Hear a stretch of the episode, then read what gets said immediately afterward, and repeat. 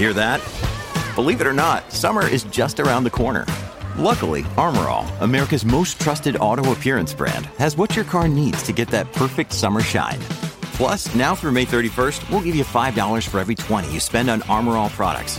That means car wash pods, protectant, tire shine, you name it. Find out how to get your $5 rebate at armorall.com.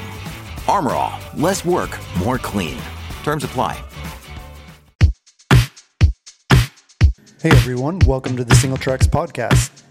My name is Jeff, and today I'm here with Aaron live from Interbike to talk about the first day of Interbike and the outdoor demo. So, for those who aren't familiar with the Interbike trade show, the first two days are what's called outdoor demo, where brands and companies set up tents out at Bootleg Canyon in Boulder City, which is just east of Las Vegas and we get to ride a bunch of cool bikes. So we thought it'd be fun to talk briefly about some of the bikes we rode today and what the overall scene was like. So, Aaron, you were here last year for the first day of outdoor demo. How did this year's crowds and attendance compare to last year?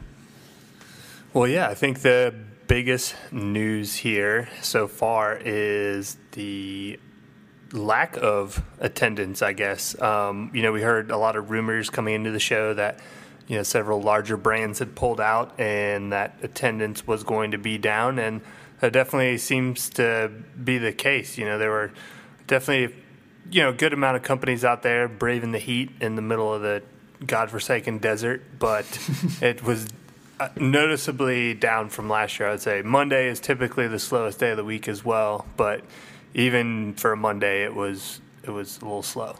Yeah, and, and talk about the heat. I mean, it was it was 100 degrees most of the day today, uh, which made it hard to get out and ride a lot of bikes. But we still did get to ride some pretty cool bikes for sure. What what were some of your favorites that you rode today, Aaron? Uh, well, I, I rode four bikes today. I rode a couple of Fuji's. I rode their Bighorn, which is a 27.5 plus hardtail. I rode the Rakan from Fuji, which is a 120 mil travel front and rear, kind of light duty trail bike from Fuji. It's a 29 inch wheels, but can also run plus wheels. I rode the Transition Smuggler, which is a short travel 29er, but mm, you know modern geometry, I guess. So slack head tube, low bottom bracket, short chain stays, long reach. That whole that whole gig. And then I rode the Marin Rift Zone Pro, which is a another 29er short travel.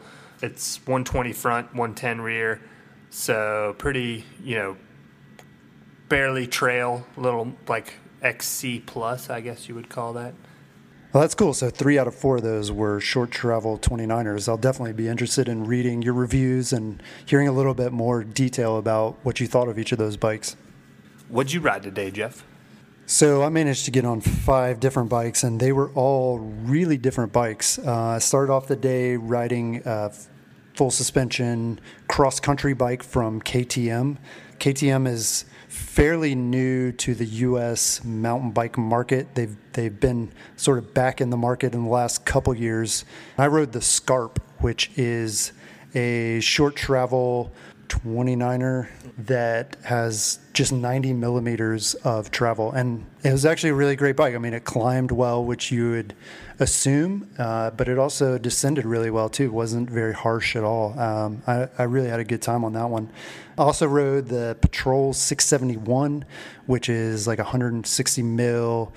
Enduro bike. Enduro bikes, I will say it. Uh, it was an enduro bike. And the one that I got on, they didn't have any extra large ones. So I'm, I'm kind of tall, and I probably, sh- I definitely should have been on a yeah. larger one, uh, but I was on size large, so I didn't get a really good feel for that bike. But it definitely is a good looking bike and has really nice components, and it was fun going down on that bike. I also rode a bike from a new brand called Otso. Called their the bike is called the Voytech and it, this is a bike that you can run either plus or fat bike wheels on. And i was running the plus wheels and it had a pike fork on it. So it was a, it was a fun hardtail that i rode carbon all carbon bike. Then i rode the cannondale bad habit which is 120 millimeter travel 27.5 bike with a lefty fork on it. It's got the lefty 2.0 uh, strut, technically, not a fork.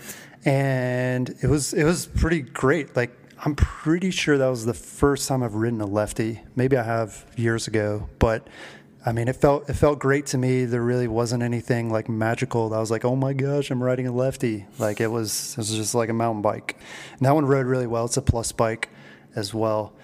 Uh, and then finally, I rode the Ventana Wolfram, which is a mountain bike that has a Rohloff hub on it. So, a rear hub that's internally geared. It's got 14 different gears, and I, I'd never ridden a Rohloff before. So, that was one that I wanted to just get on and see what it was all about.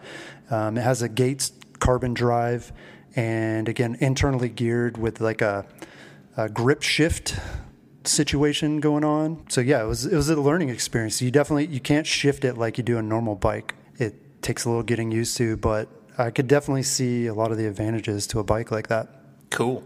What about any uh, disadvantages? Notice because the Rohloff is fairly heavy and it's all centered around the rear hub, so it's putting a lot of weight on the back of the bike. Yes, that was definitely noticeable. Um, I wasn't able to, you know, get the same kind of lift off of little jumps and stuff. I mean, I don't, I don't spend a lot of time in the air anyway, but um, I do like to, I do like to kick the back end up, you know, whenever I can, and and it wasn't easy on that bike.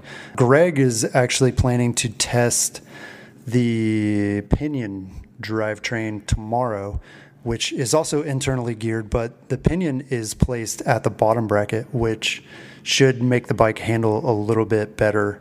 But I also plan to try, there was a, a company that has a full suspension mountain bike with a Rohloff on it, and I'm hoping to try that out. That one should be even more awkward, actually, than, than the Ventana that I tried. But still, I, I'm I'm just curious to know how it rides and see what it's all about. So, should be fun tomorrow. What are your plans for tomorrow, Aaron?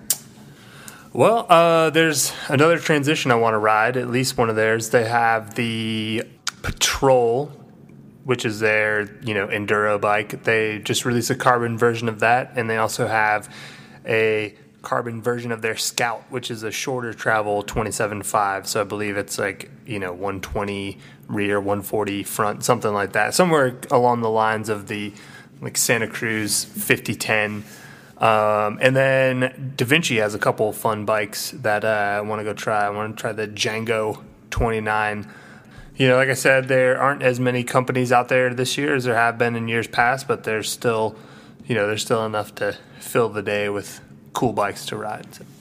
Yeah, definitely. And we should also mention that Helena was here with us as well, and she got to test several bikes. Um, so we're going to be excited to hear more from her and to read her reviews on Singletracks. So thanks for joining us for this short Interbike podcast. We'll catch up with you tomorrow with more info from the show. Peace.